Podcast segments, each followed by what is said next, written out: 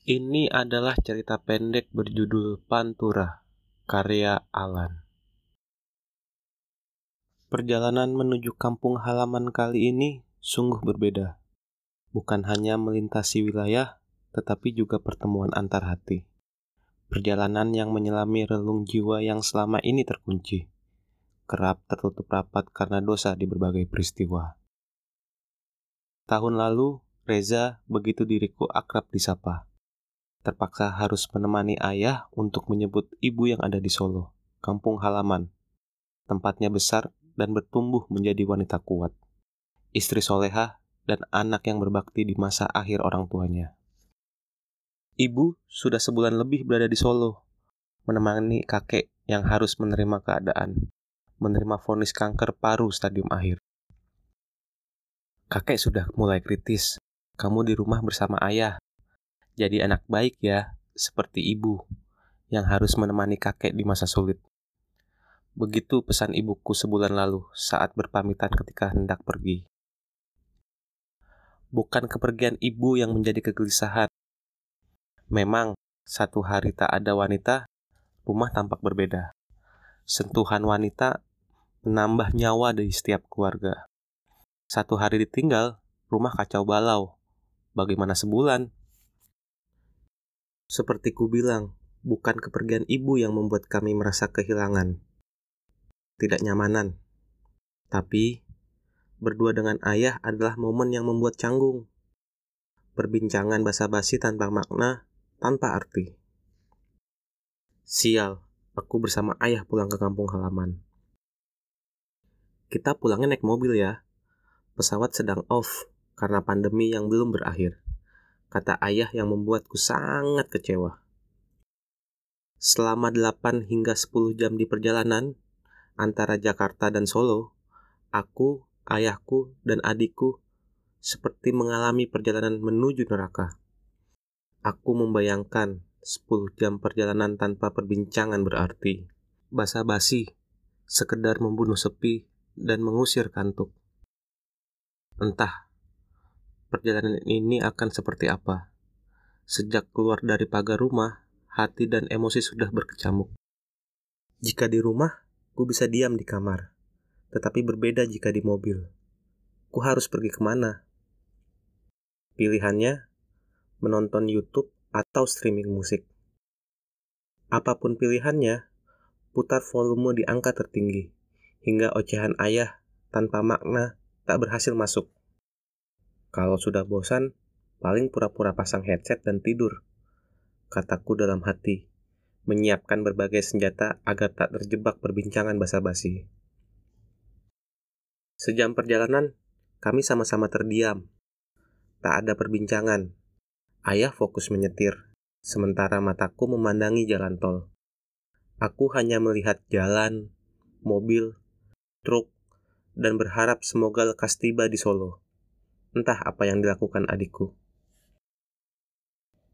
Maaf, kata ayah tiba-tiba. Sebuah kata bak geledek di siang bolong.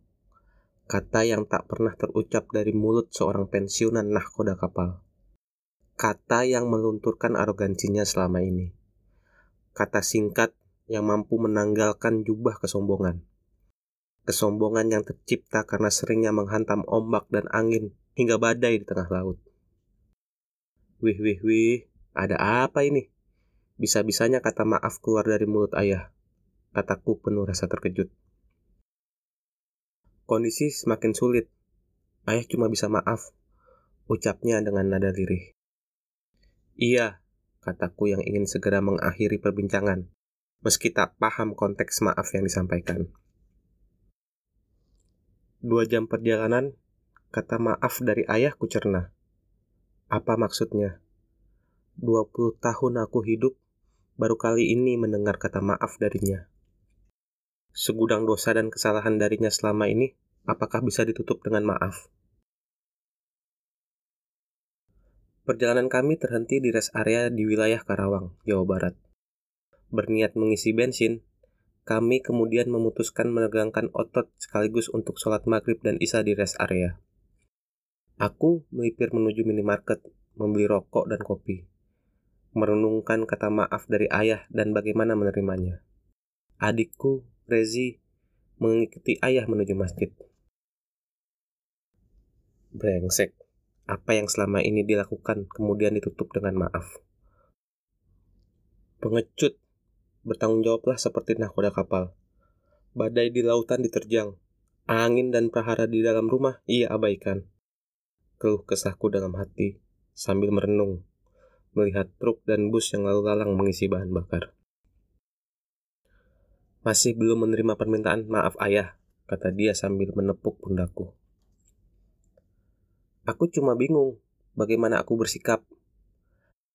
Ayah kerap meninggalkan kami, sedangkan aku dengan mata kepalaku sendiri melihat ibu berjuang. Aku mendengar gaji seorang nakoda kapal besar, puluhan juta. Tapi apa nyatanya? Untuk membayar uang kuliahku saja, ibu menggadaikan seluruh perhiasannya. Sudahlah, simpan kata maaf ayah. Oh iya, di mana Rezi? Tanyaku.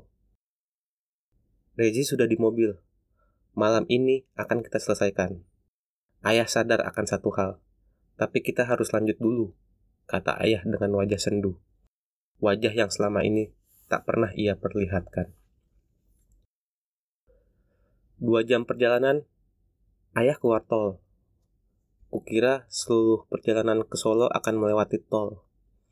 Ayah keluar ke arah kota Batang, melewati jalan Pantura sebelum ada tol, dahulu ayah dan ibu jika mudik melewati jalan ini, kata ayah dengan mata berbinar-binar. Peduli setan, kataku dalam hati. Seketika kami berhenti di alun-alun kota Batang. Tampaknya ayah menepi mencari makan. Sampai kami di sebuah restoran nasi menggono khas Batang. Ini adalah tempat kesukaan ayah dan ibu jika di kota Batang makanan khas yang selalu menggugah selera. Perjalanan menyenangkan karena menikmati setiap ciri khas kota yang disinggahi. Cerita ayah. Baru kali ini, aku tahu jika ayah dan ibu kerap berwisata kuliner jika mudik. Sedikit banyak, kisah cinta ayah dan ibu saat muda ku tahu. Hal yang jarang mereka ceritakan. Dari sekian banyak kota yang kita lewati, kenapa kita keluar di Batang? Tanyaku penasaran.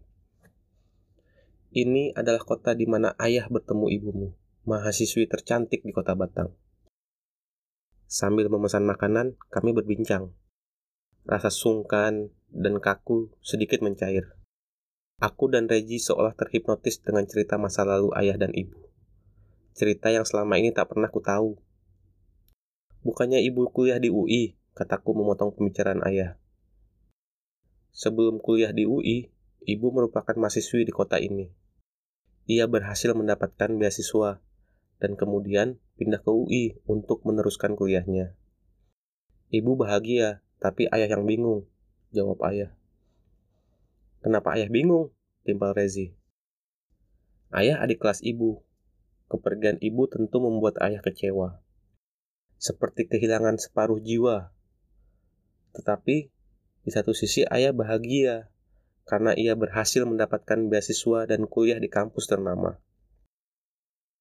Jawab ayah sambil menghisap rokok Samsu paduan tepat usai makan. Sedikit banyak kami mulai luas berbicara. Keadaan semakin mencair. Quality time perjalanan mudik ini mengubah hubungan ayah dan anak. Tapi di dalam hatiku masih berkecamuk. Aku masih belum bisa menerima permintaan maaf ayah. Camkan ucapku dalam hati. Kami melanjutkan perjalanan. Kami memutuskan akan beristirahat, tidur untuk memulihkan stamina di Semarang. Ayah memilih untuk berjalan santai, mengendarai Mercy 2000-an dengan suasana bahagia. Hal itu terlihat jelas di raut wajahnya. Mungkin dia pikir permintaan maafnya sudah kuterima, atau ia bahagia mengenang masa muda bersama ibu segala pertanyaanku di dalam perjalanan. Setelah tidur di satu hotel melati, kami langsung bergegas menuju Solo. Sebelum itu, ayah mengajak kami untuk mencari sarapan khas kota ini. Ia memilih soto ayam khas Semarang. Kami kembali berbincang. Di rumah makan ini, ayah melamar ibu.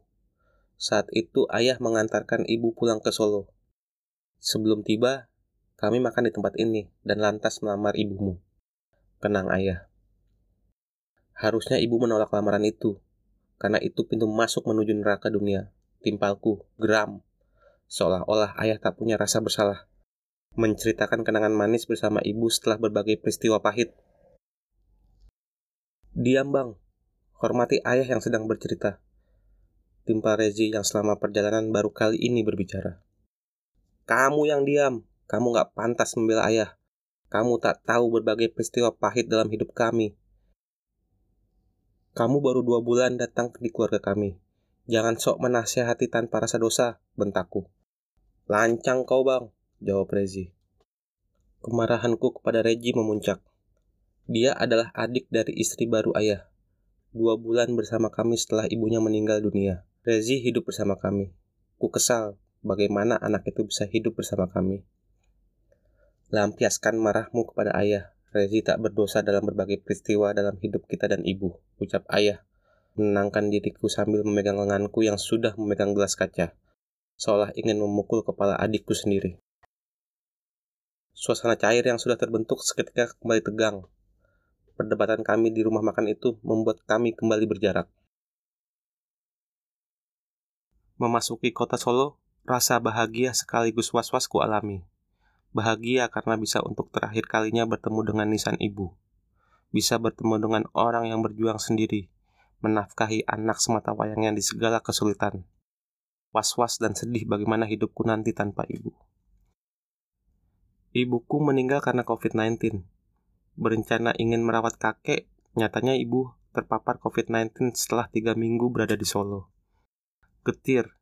Seminggu dirinya dinyatakan positif, Tuhan mencabut nyawanya. Aku belum sempat berpamitan. Perpisahan ibu ketika meminta izin untuk pulang ke Solo merawat kakek menjadi pertemuan terakhir. Nasihat pamungkas dari ibu yang akan selalu kupegang. Pandemi ini begitu kejam, sehingga kami tak bisa bertemu lagi. Jenazah ibu sudah disemayamkan dan dikubur dengan protokol COVID-19. Kami sekeluarga hanya mampu mengusap nisan dan menaburkan bunga di liang lahat, tanpa bertatapan, tanpa kata perpisahan. Maaf ja, sudah menjadi ayah yang mengecewakan dan mengkhianati segala kepercayaan yang telah diberikan. Maafkan ayah yang pernah menghilang dan melupakan keluarga untuk wanita lain. Melupakan kewajiban menafkahi untuk wanita lain. Maaf, ayah tak akan hilang lagi ayah akan selalu ada setelah ibu dengan bahagia meninggalkan kita. Ucap ayah dengan air mata yang keluar deras hingga membasahi seluruh pipi dan bibirnya.